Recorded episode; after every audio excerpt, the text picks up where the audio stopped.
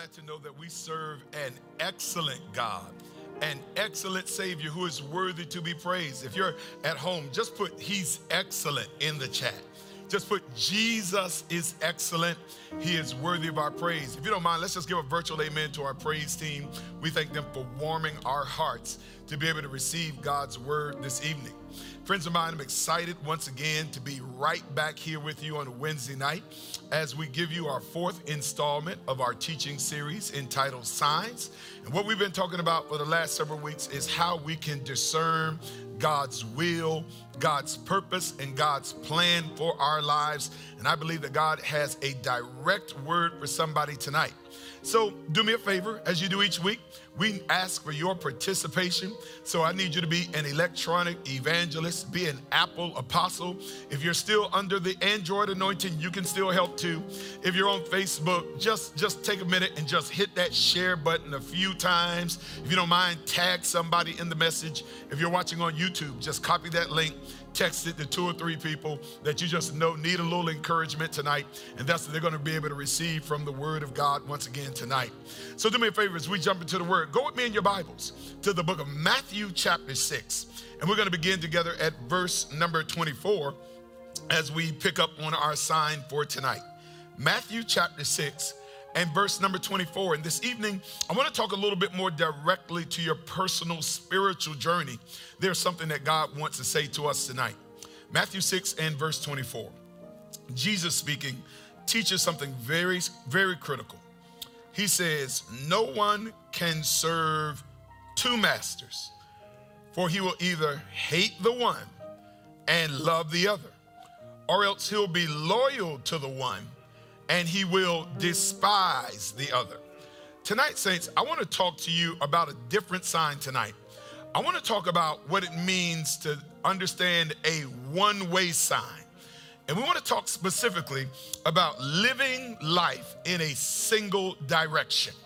So let's pray together. Father, my prayer once again is that in this little while that you would say much Father, I'm praying that you would speak to our spiritual journey, that you would give us instruction about the road ahead. So, Father, I pray that you would hide me in the shadows of the cross, that Jesus alone might be seen, that Christ alone would be heard. And at the end of our time together, may Jesus alone be praised.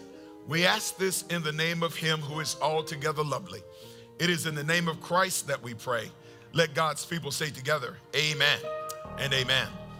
So, tonight, as we start talking about what it means to function on a one way street, let's give a definition as we do each and every week. So, when you encounter a one way sign, there are some specific things that want you to do. On a one way street, drivers encountering a one way sign must travel in the direction that the sign is pointing. Drivers must not travel in the opposite direction of the one way sign due to the risk of a head on collision. And I need us to understand something, saints, that the path to eternal life, it is a one way street. And the thing I want somebody to understand is that God wants your whole life to be moving in an intended direction. But I need you to understand that on this straight and narrow path, it's not a six lane highway, it's a one way path. And if you move in the opposite direction, you could wind up in a collision with temporary life when God wants you on a path to eternal life. And see, as we unpack this tonight, I want you to see what it means to live your life in a single direction. In fact, the first thing I need you to get tonight is that the only thing worse than living for Satan is trying to live for Christ and Satan at the same time. In, other words, saints, I need you to get this that you can be happy living in the world and you can have great happiness living for Christ. But guess what? You have no happiness when you're trying to do both at the same time. I need you to understand that these entities are so at odds that when I try to merge them, I create a civil war in my own life's experience. And see, there are times where we understand or where we're frustrated why my spirituality won't really take root. And it's because I'm introducing my own conflict when I try to live toward heaven and toward the world simultaneously. I need you to understand that it will not work. The two entities will always be rejecting each other. They'll always push one another apart. And you'll find yourself functioning with a plateau of joy and a plateau of contentment when you try to do both at the same time. In other words, I need you to realize, saints, that you cannot support rivals.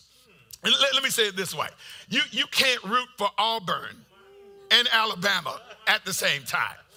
Uh, you, you just can't root for the Red Sox and the Yankees at the same time. Uh, you, you cannot root for the Lakers and the Celtics at the same time. I mean, the, these entities are rivals. You, you cannot support them at the same time. And in the same way, you cannot support the kingdom of God and the kingdom of darkness at the same time. In fact, Jesus put it this way what, what fellowship is there between light and darkness? Like what what commonality is there between Christ and Belial? In other words, they are so ardently opposed to one another, you can never make rivals get along. You can never make them be at peace. You can never allow them, they will never get along. And so you've got to get to a place where you choose one or the other. In fact, we see this laid out in Revelation chapter 3, where Jesus gives this message to the church of Laodicea. He says, I know your works, that you are neither cold nor hot. I wish, he says, I wish, listen, saints, I wish that you were cold or hot. But he says, So then, because you are lukewarm and neither cold nor hot, I will spew thee out of my mouth. In other words, I need you to get how epic that statement is. Because to be lukewarm is at least a little bit more uh, uh, warmer than to be cold. But God says, I would rather you be hot or cold. In other words, He's saying, I can do something with somebody that's cold. He says, Those who are hot are already on my side. But he says, I can't do anything with a lukewarm believer. And, and, see, I need you to understand that even in my home, I tell my kids all the time that they can do it wrong. They can make a mistake, but they can't do it with indifference. In other words, the one thing that we don't allow, we allow mistakes, Guess what? You can do the wrong thing, but you just can't do it with indifference. And I need you to know the same thing functions in the spiritual realm. I need you to know there's grace for when you mess up. Listen, His grace is sufficient for when you do the wrong thing. But the one thing that will never work in Christ is indifference. You, you, cannot do it halfway. You cannot do it some of the time. It will never be impactful until you make it up in your mind to say, I'm going all the way in or I'm going all the way out. Let, let me say this again, saints. Like, I need you to know I, I'm not going to be a part time believer. If I'm going to hell, I need you to know I'm going with gasoline clothes on. In other words, if I'm going, listen, I ain't going to church. Like, I ain't going to sing no hymns. I ain't going to fake the funk. Listen, I'm going to go all the way. I'm going to live my best life knowing that it's going to be temporary. But, but if you're going to go that way, go all the way in. But there is no benefit in faking spirituality. There, there is no benefit in trying to do it part time. I need you to know Christianity is an all or nothing proposition. In, fact, friends of mine, I was uh, at, a, at a dinner table not long ago, and somebody asked somebody at the table, were they vegetarian? And, and so the lady said, Yeah, I'm mostly vegetarian. And, and so somebody said, Well, how are you mostly vegetarian? Uh, in other words, they were making the point is that if you eat meat, then you're not vegetarian. In other words, you can't be mostly vegetarian. Either you are or you aren't. And I need you to know that there are certain things you can't do in a mostly way. In other words, you can't be mostly pregnant. You, you can't be mostly in love. You, you can't be sometimes employed. Either you are or you're not. And I can't, I need you to know you can't be mostly Christian. You can't be mostly converted. Either you are converted, born again, washed in the blood, born of the Spirit, or you are not. And so I need you to know you can be growing, but you got to be committed. You can be faulty, but guess what? You still got to be committed. There cannot be any ambiguity about your walk with God. It is an all or nothing proposition, if that makes sense when you say amen. So I need you to understand this about living a conflicted life. Because, see, when you're conflicted and you're trying to travel both roads, you get to a place where basic godliness feels like bondage when you're not fully committed to Christ.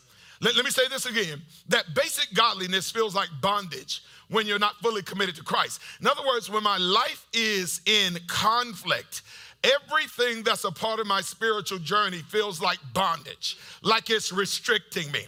In other words, when I'm conflicted, just living a sober life feels like bondage. When you're conflicted, just like modesty feels like bondage. Like when I'm conflicted, like Sabbath, rest feels like bondage. And say, I need somebody to understand that one of the things Satan is good at is making bondage look like freedom. And he can make freedom look like bondage. And I need somebody to understand that everything that God has given us in His Word, that God has not written anything to restrict us, but every thou shalt not has been designed to preserve us from a greater destruction that our eyes cannot see. And see, I need somebody to understand this about freedom. So I need somebody to get that choosing not to drink is freedom, but having to drink is bondage. Oh, y- y'all didn't get that tonight. Choosing not to smoke is freedom, but when I have to get one to make it through the day, that's bondage. See, you've told yourself that I drink just to relax, but the truth is, you drink just to cope and make it through the day. And it has gotten to a point where it's not freedom, it's actually bondage. So I need us to understand that choosing not to go off is freedom. But when you just have to explode, that's bondage. And God is trying to get us to a place where we recognize that godliness is not bondage, but it is a higher level of emancipation. It is evidence of your deliverance that if I'm walking according to God's law, it is not God's restriction, it is God protecting and preserving me from dangers that that path is going to create. Does that make sense tonight? Next thing I need somebody to get this evening is that the Bible says in 1 Peter 2 that you are a chosen generation, a royal priesthood, a holy nation, a peculiar people, that you should show forth the praises of him that has called you out of darkness and into this marvelous light. How many of us understand that if you've been called out of darkness, that your life ought to little look a little different than it did when you were in darkness? In fact, friends, the Bible says that your life ought to show forth praises. In other words, saints, I need you to get that your greatest praise is not hallelujah. Your greatest praise is not exalted hands. Your greatest praise is not a lap around the sanctuary. Your greatest praise is a life that has been so radically transformed, a life that has been so thoroughly converted that when people see your life that was once broken and it's now whole, that was once in death and it's now in life, that was once in darkness but it's now fellowshipping in light, it literally becomes so persuasive that it says, Let me get some of what they have. See, I need you to know that your highest praise shouldn't come from your mouth. It ought to come from your life. That your greatest praise shouldn't be in your hands, it ought to be in your character. That your greatest praise ought not be in your dance, it ought to be in your deliverance. And do I have at least five people on the line tonight that show forth praise not just in music, not just in a service, not just with a praise team, but my life is a praise, that my witness is a praise, that my testimony is a praise, and that only happens when I live life in a single direction. Are you hearing me tonight? And the thing that I need somebody to get tonight is that when I live in a conflicted way, that conflicted Christians confuse settling, hear this tonight, they confuse settling with, with striving. And let me explain what I mean when I say that. See, striving, this, and this is all of us trying to be striving believers. Striving is where I lean on God's grace even while I fall short of his standard. Are you with me? But settling is when I nullify God's grace while trying to lower God's standard to the level of my living. In other words, I need you to get the difference where striving is I'm falling short. In fact, the Bible says we've all sinned and fallen short of the glory of God. But guess what? Where sin abounds, grace does much more abound. But see, settling is where I nullify the grace of God by trying to lower God's standard to the level of my living. In other words, I'm not going to come up to where God wants me. I'm going to try to bring the standard down to where I am. So, so let me just tell a quick story. Like the story is told of a, of a preacher that went by to visit one of his members. And the member uh, basically had a barn and a farm. And one of the things he noticed is that this member had a number of bullseyes painted on the side of the barn. And on those bullseyes, the gunshots were right there in the center of the target. In other words, all of the bullseyes had the bullet shots right there in the center of the target. And, and it's crazy because the preacher looked to the man and he says, Man, you are a crack shot. I noticed that you hit the bullseye every time, that you never seem to miss. And, and, and, the old farmer laughed and he said, No, it's not that I never miss, but whenever I shoot a hole in the, in the barn, I just paint the target around the bullet hole so that it looks like I never miss. In other words, this is the problem. Instead of us aiming at the target, what we try to do is simply paint the target around wherever we're falling short.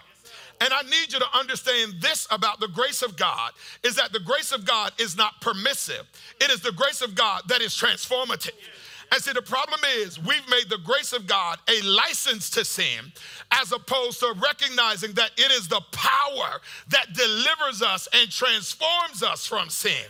In other words, stop painting the target and let God transform you so that you can hit the target. Can you say amen?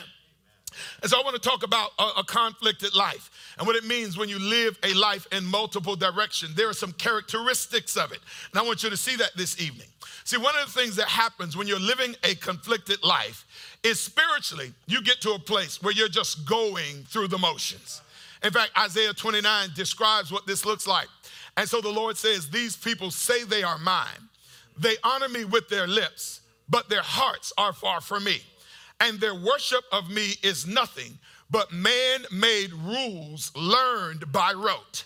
In other words, what Jesus says is that when your life is conflicted, what happens is your worship is just regulations learned by rote. In other words, you get to a place where worship is just a rehearsal. Worship is just the reading of a script, where worship is just the saying of words, where worship is simply a checklist of something that I have to do, as opposed to being about an experience about a God that does all things well. And God is saying that when your life is conflicted, you're just muttering words into the air when you pray. You're just putting songs to lyrics, uh, but when you sing, that, that you get to a place where you're just reading information when you study the Bible, but it is not having a transforming effect because my life is in a conflicted space.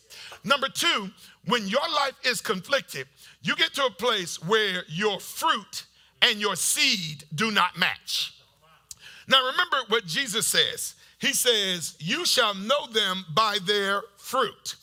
And he says, Even so, every good tree bringeth forth good fruit, but a corrupt tree bringeth forth evil fruit. And he says, A good tree cannot bring forth evil fruit, neither can a corrupt tree bring forth good fruit. In other words, what happens is we will get to a place when we're conflicted is that even though we have been born of the seed of the word of God, we'll look up and all of our fruit is corrupted. And it's funny because we've created a religious paradigm that says I can still have bad fruit and be considered a good tree. But the Bible says, nope, you'll know them by the fruit that they are bearing every day. Let me say it this way. Some of you in the Huntsville area know uh, our good friend, Brother Artist Sidney. And one of the things, who he is a farmer, and he taught me a principle. He says, Pastor, whenever I'm, I'm planting corn, he says, I will never plant heirloom or, or natural corn seeds too close to the genetically modified seeds. And he says the reason I'll never plant them too close together is because of what they call cross pollinate, they'll cross pollinate. He says if the pollen from the fake or genetically modified corn gets on the heirloom or natural corn, what will happen is the pollen will begin to convert the natural corn and it'll take on the texture and the taste of the genetically modified corn. He says, I'll never plant melons and cucumbers too close because they may cross pollinate. He says, the pollen from the, uh, uh, uh, the cucumbers may get on the melons. And what will happen is the melons will take on the taste and the texture of the cucumbers after they get converted. And I guess what I'm saying is that sometimes we try to plant the natural seed of the word against the carnal seed of the world. And what happens is they cross pollinate in the same heart. And then the natural seed gets converted. And even though I was born of the Spirit, I'll begin to act like the world. I begin to taste like the world. I begin to look like the world. I begin to act like the world because I've got contra- or conflicting seed planted too close together in the same heart. And see, this is why, beloved, you cannot live in a conflicted way. See, this is why it's critical, saints, that your whole life lean in the same direction. This is why godliness feels so hard. You ever wonder why I take one step forward and two steps back? Why I'm high today on Tuesday, but then I'm in the gutter on Thursday? The reason that is, is because sometimes the stuff that I'm planting is in conflict with my desire. Okay. In other words, this is why we go back and forward. So we start the day with Kirk Franklin, but we end the day with Kendrick Lamar. I can't get no help today. In, other words, like like like we try to we try to be secure, but our favorite show is insecure. I, it's a little quiet in here today. Uh, uh, uh, you know, the problem is I'm planting things that work or nullify the spiritual things that I'm trying to produce. And see, the Bible makes it clear that God is not mocked. That which a man sows, the same shall he reap. And so I cannot sow carnal seed and reap spiritual fruit. And God is saying, you got to get to a place where your entire life is leaning in the same direction because we are introducing our own conflict. And see, when I talk about these friends, I'm not talking about this stuff that's gonna make you be lost, this, that, and third. But what I'm saying is, it makes the godly path too hard. You're wondering why, man, I'm so strong here and weak today because, like, I'm trying to stoke a fire with water. In other words, you, you can't get a fire to burn with water. They, they are contradicting. I've got to get an accelerant. I got to get something that's going to make the fire grow, not something that's going to make the fire go out. Does that make sense today? Third thing that happens when you're conflicted is you'll get to a place where your righteousness is all outwardly focused. In fact, Jesus warned against this. He says, Be careful not to practice your righteousness in front of others to be seen by them. If you do, you have you will ha- you will have no reward from your Father in heaven.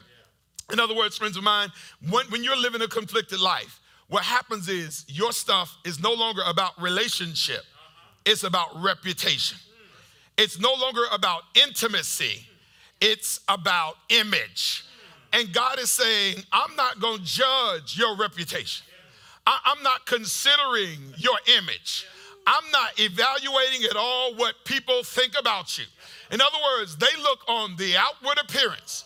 But God says, I'm looking and measuring the contents of your heart. And see, what I'm saying to us, beloved, is we need to spend less time on reputation and a little bit more time on character. In other words, reputation is what people think about you, character is what God knows about you. And what happens is, friends of mine, when we're conflicted, all of our spiritual activities is based upon my standing in the church. It's about what people are going to think. It's about how they feel or perceive me, as opposed to being about a relationship with a Savior who died for you to live in eternal fellowship with Him. Does that make sense today? And so I want to talk real quick about the characteristics of a life lived in one direction. See, when your life is lived in one direction, you get to a place where you live as if Christ is the only option. In fact, I want you to look here in John chapter 6, like Jesus had done the miracle of the 5,000. After he does that miracle, he begins to talk about the path of discipleship and what that life looks like. And after he finishes preaching, look at what happens. The Bible says that from that time, many of his disciples went back and walked with him no more. But then Jesus said unto the 12, Will you go away? But I love what Peter says. He says, Then Simon Peter answered him, Lord, to whom shall we go? Thou hast the words of eternal life. In other words, the disciples had made it up in their minds that I, I, I don't have another option. They've made it up in their minds that there is only one path for me. They have determined that if nobody else gets on this road, we are all the way in with Jesus Christ. And see, the problem is at the 5,000, you had a lot of fans, but you only had 12 followers. And see, the issue is we've got a lot of Jesus fans, but as Mark Batterson said, we don't have that many followers. You see, the thing about a fan and a follower, there's a difference between the two, is that fans only cheer when they're winning. but but but but followers are in no matter what the circumstance may be. And see, you got to get to a place where, where Christ is not one of several options. You get to a place where, where Jesus is the only option where, where, where I'm not choosing between Christ and riches and fame and the job. No, you realize that there is, there is no option, there is no first or second place. It's Christ or nothing at all, where Jesus is the only value you have in life.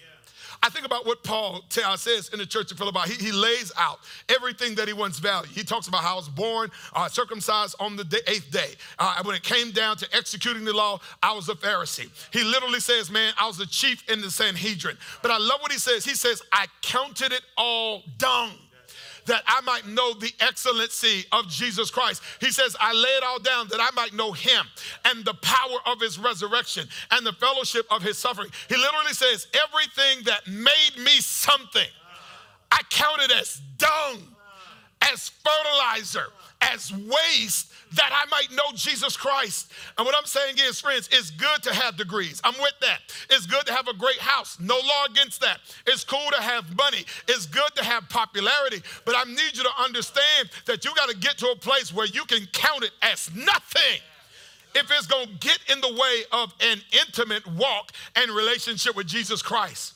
Number two, when you're living in the right direction, you get to a place where there is a willingness to give up everything. So remember what Jesus says. Jesus says, if you love your father or mother more than me, you are not worthy of being mine. Or if you love your son or daughter more than me, you are not worthy of being mine, he says. And he says, if you refuse to take up your cross and follow me, then you are not worthy of being mine. I need you to catch this. Now, our discipleship journey is at a place what that for most of us, you may not ever have to make a decision between Christ and your livelihood. You may not ever have to make a decision between Christ and your freedom.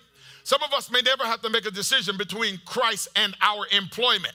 You may not be called to make that decision, but you've got to be willing to. In other words, Christ has to have such supreme value that I'm willing to, even if I'm never called to you, you see, the life of the believer is, is to live with, with a certain duality to it, so that I've got to be willing to be able to live with and yet live as if I had nothing. In other words, I've got to be able to have possessions, but place so little value on it that I can walk away from it as a, at a moment's notice and not be as the rich young ruler, where when conflicted with the two, I, I walk away from Christ because I'm in love or in loyal to riches. Does that make sense? Third thing that happens when your life is in a single direction, you get to a place where you realize that the destination is more important than the companions. So remember Matthew 7. Jesus says, because the, the because narrow is the gate and difficult is the way which leadeth unto life. And he says, there are few who actually find it. I want somebody to understand this. You got to get to a place, oh, help me, Holy Spirit, where you want heaven so bad that you're going even if nobody goes with you. That you're willing to get on this straight and narrow road, even if you have to get on that road by yourself. And see, you got to have the security of your walk with God so thoroughly and so pervasive that that that the company along the journey is not more important than the destination itself. Listen, man, let me just say this, and I'm, I'm, not I'm not proud of this, but I remember, you know, back in, in grad school, uh, you know, we were over in Berrien Springs, Michigan, and there were some friends of mine that was trying to go get uh, to get me to go and and and see a famous cellist over in in Chicago for the weekend. Now, you know, you know, color me ignorant, uh, color me, you know, lacking diversity, but that's just not something I was into at the time, or even today. Truth be told, pray for your boy. Um, and it's crazy because, like, man, all my friends wanted to go. And they tried to pile up on, they tried to put peer pressure on me.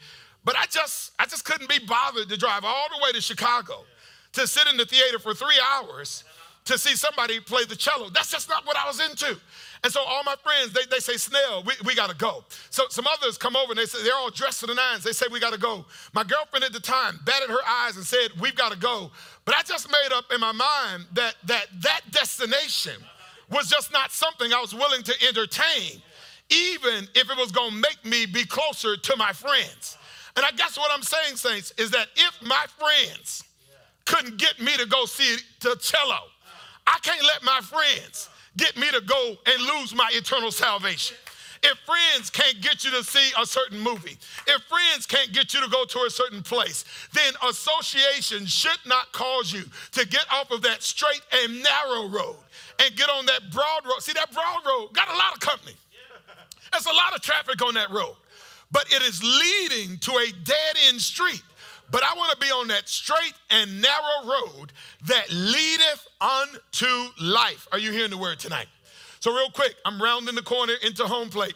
I want to talk about getting back on the one way street. Three things, real quick, and then we're going to take our seats. First thing, if you're going to be on that, uh, live a life without conflict, if you want to get on that narrow road, number one, you've got to examine yourself. Second Corinthians 13 and verse 5 says, Examine yourselves to see whether you are in the faith. Test yourselves. Do you not realize that Christ Jesus is in you, unless, of course, you fail the test? One of the things, friends of mine, is we've got to examine ourselves you got to look at certain spiritual metrics. Like, is my spiritual appetite increasing or is it waning? Is my love for people increasing or am I becoming indifferent to human suffering? You've got to examine yourselves. Like, you know, do I only love those who love me? Or do I have the ability to love those that are, a little bit less tolerable? You've got to constantly examine yourself. Like, is my faith increasing? Or is my faith non-existent? Like, like real thing, like you know, real talk, like you say you're a believer, but like, do you even have a prayer life? Like, like, do, is, is the most Bible you've read today in this lesson I'm teaching right now? In other words, is the only time you sing to the Lord in a church service? Or do you learn when there is nobody around how to open up your mouth and make a melody unto God? And, and you learn how to make, even if you can't sing, you make a joyful noise unto the Lord. In other words, it's not about who sees, it's not just about the community. In other words, your religion ought to travel. It, it, ought to travel after the benediction. It ought to follow you home from church. I need you to understand, in fact, that the center of your spiritual life ought not be the sanctuary, it ought to be your living room. It ought to be your prayer room. You ought to have a secret place at your address. See, your spiritual life shouldn't be the address of the church, it ought to be your personal address. So you've got to examine yourself to say, okay, am I a believer that only eats one day a week? See, see, you walking around saying, "Oh, I don't like that church because the preacher don't feed me." But do you realize shepherds don't take grass and feed sheep? Shepherds just lead sheep where they can eat the grass for themselves. And see, the reason we are so preacher dependent is because we only eat one day a week because we don't know how to take the meat of the word and, and digest it for ourselves, friends of mine, you got to do some examination of yourself. Second thing you got to do, friends of mine, is that there's got to be some repentance. The bottom line is that we have gotten to a place where some of us have allowed some habits to come back. We've drifted back into some old ways. We've allowed certain things to cloud our judgment, and we've got to repent or we've got to turn around and get back on the narrow way. I need you to know the Bible says in Second Corinthians that godly sorrow brings repentance that leads unto salvation, and it leaves no regret. But worldly sorrow brings death. See, the thing I love about biblical repentance, friends of mine, is that it not, it's not based on guilt, it's not based on condemnation. Watch this, it's not even based on a fear of hell. See, I need you to know that fear creates temporary repentance. But when it's based on a love relationship, I need you to know that the repentance becomes permanent. Because, see, I need you to understand that all fear based repentance is only going to last until your fear subsides. But when you're in love, it's going to increase, it's going to grow. But the thing I love about true repentance is that it leaves no regret. See, I need you to understand, beloved, that my only regret about serving God is that I didn't do it sooner. That, that's my only regret. I wish I had done it a lot earlier in life. See, I need y'all to understand that, that living for the world, it ain't nothing but a life of regrets. But living with Jesus, there are no regrets. So that on a Saturday night, if you live it up for the world, and you in the club and you smoking and you drinking and you shacking and you living that life, I need you to know Sunday morning is regret day. In other words, as your hangover is wearing off, it's regret day. As you're looking over to see who you're next to, that's regret day as you're trying to retrace your steps and consider the decisions you've made, that's regret day. Because you don't control your tongue to your spouse and your friends, that's regret day. But there ain't nothing like going out on a Saturday night in Christ and, and you're living in Christ. And guess what? When you wake up Sunday morning, you ain't got to repent, you ain't got to confess, you ain't got to retrace your steps, you ain't got to figure out what you did wrong. There is no regret in Jesus Christ. The only regret you'll you'll ever have is that you did not do it sooner. Are you hearing the word tonight? Third thing, friends of mine, as I close, is we got to then learn how to pray. Lord, give me an undivided heart. The word says, Teach me your way, Lord, that I may rely on your faithfulness. Give me an undivided heart that I might fear your name. See, friends of mine, this is where the deliverance is. Is when you get to that place where your heart is not divided. See, see, it just will never work. As long as I'm trying to be in Christ and kind of be in the world at the same time.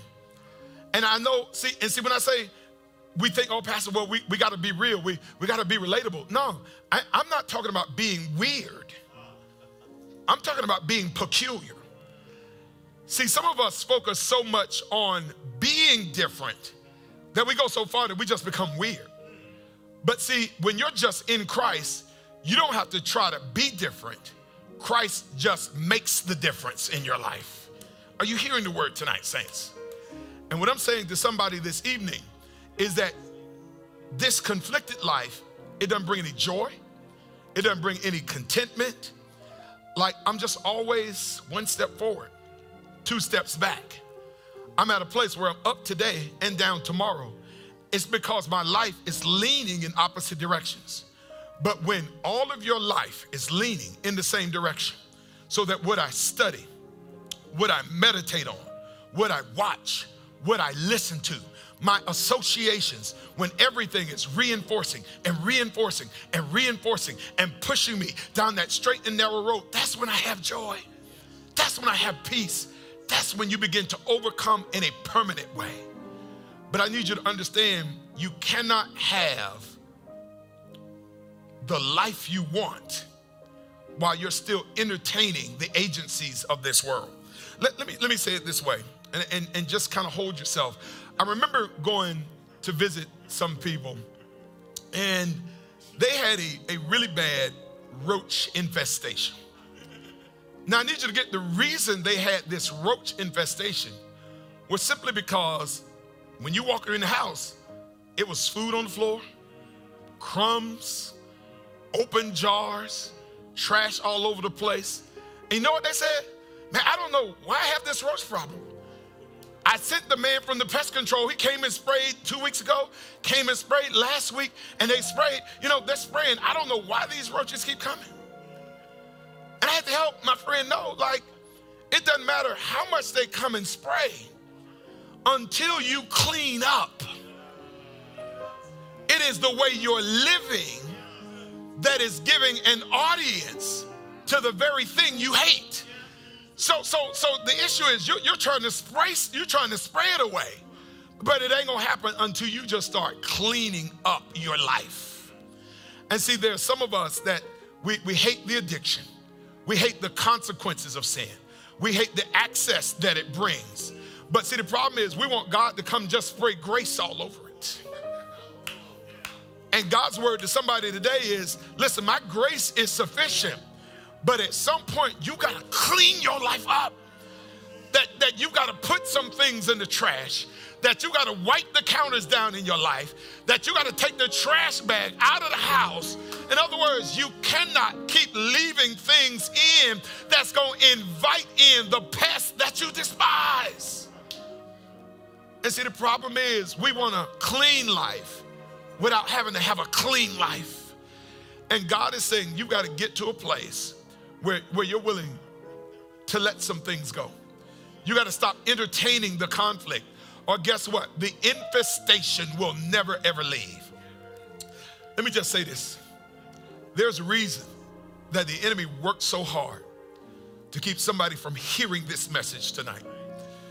Because, see, this message is about your direction. Because, see, there's somebody listening tonight, you are on that broad road I, we know where it is. The Bible says that that broad road with a bunch of company and a lot of friends, I need you to know that road leadeth unto death and to, unto damnation. But God is saying, I need you to get on that one way street where, where you never ever turn around again. I want you to be on that straight and narrow road that leadeth unto eternal life. So I need you to understand, friends of mine, that even as you hear me talking about cleaning up this, that, and other, I need you to understand that it begins with a decision to receive Jesus into the heart.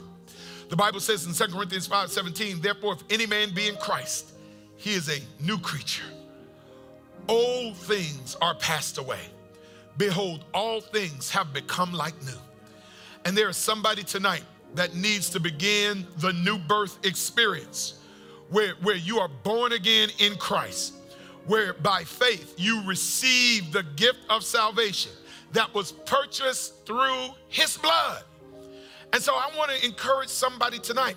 Maybe you're hearing the gospel for the first time, or maybe you're just in a position where you can really hear it and respond to it for the first time in a long time.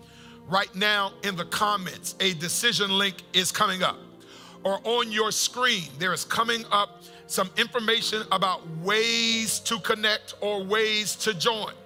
I want to encourage you to click on that link or go and visit us at oucsda.org. Click on the connect card. And right there tonight, saints, don't do it tomorrow. Don't do it down the line. Don't say, let me, let me get myself right, then I'll respond. No, you respond, and Jesus is the one who gets you right. And there's somebody that needs to be baptized for the remission of your sins. You need to have the old life washed away in the watery grave, and you need to begin a new journey in the Lord Jesus Christ. So if you're there online in Huntsville, maybe you're in Tennessee, Alabama, Mississippi, Kentucky, it doesn't matter where you're watching from, but you need to make it up in your mind tonight to say, I'm going all the way with Jesus Christ. I cannot delay. I'm not putting it off. I realize even as you measure your day, you realize that the enemy put all kind of stuff in your path so that you could not hear this word and respond because he doesn't want you to get on that one-way street. He wants to keep you on the broad road, but do not be a hostage any longer. Do not be a slave any longer. Right now is your emancipation moment. So, right now, I need you to click on that link and say, I'm going all the way. I'm clicking on the link and saying, I'm going to receive Jesus Christ. I want to become a member of the Oakwood University Church. I'm going all the way in fellowship with Him. And maybe there's somebody else that's in the word. Maybe you're already in the faith. You've been baptized, but you're saying, okay, Lord, I realize my error. I realize why I'm not progressing. I understand why it's so herky jerky and sporadic and up and down and back and forth, why there's so much fluctuation. I, am not on a one way street. I'm trying to merge opposing worlds. And you need to make it up in your mind tonight to say, nope, I'm getting on a one way street. I'm not looking in my rearview mirror. I'm going to stay on this road, even if nobody goes, until Jesus comes. I'm going to examine myself. I'm going to make sure all of my content that I digest is pushing me in the same direction so that I don't allow cross pollination to take place inside of me. I want to live for Christ. I want to live unto Christ. And I'm recommitting myself to Him tonight. So, right now, if you're doing that for the first time, maybe you're recommitting. Right now, in your home, you're standing, and we're just lifting both hands to Jesus Christ and we're saying, Lord, we're yours. We're giving ourselves wholly unto you, Father. We thank you for your word. It is a lamp unto our feet, and it is a light unto our, to brighten up our path. And Father, tonight, there, there are some hard things that were said, but it, this is a decision message because some of our, somebody's spiritual trajectory has to change. You've ordained this message to be heard tonight so, so that they can make the needed turn, so they can get off the exit and get on the one way street sign that leadeth unto life.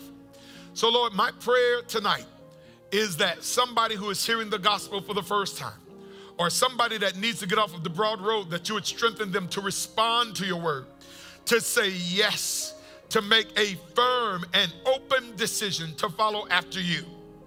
And Lord, I'm praying for those who are already persuaded, who are just wondering, why am I always up and down? Why am I back and forth? Why is it so herky jerky, Jesus? Lord, help us to get to a place where our whole life is leaning in the same direction. Help us to do some real reflection. Help us not to just get off the line tonight and turn on the TV or turn on the game, but may we be still in your presence. May we examine our prayer life. Can we look at our faith? Can we look at how we treat people? Can we can we examine, teach us to examine whether or not we even have a witness anymore? Help us to examine ourselves, God, and not let our conviction off of the hook by just going on to the next thing. Help us to be still so you can finish saying what you've got to say to the church. Father, help us to go all the way. Help us to not turn back. Help us not to go back the way we came. You never told us that the road would be easy, but we believe that you've just brought us too far to leave us. So, Lord, would you bless us? Would you put your seal upon us? Would you give us a fresh infilling of your Holy Spirit? And as we not, we're not making a decision to say we're going to try you, Lord. We're saying we're committed. We're functioning like followers, not like fans. We're like the disciples who say, Lord, where else are we going to go? You've got the words of eternal life. We're going all the way with you. Bless and keep us as only you can. We pray in the matchless name of Jesus Christ. Let God's people say together, Amen and amen. God bless you. Thank you so much for joining us again tonight.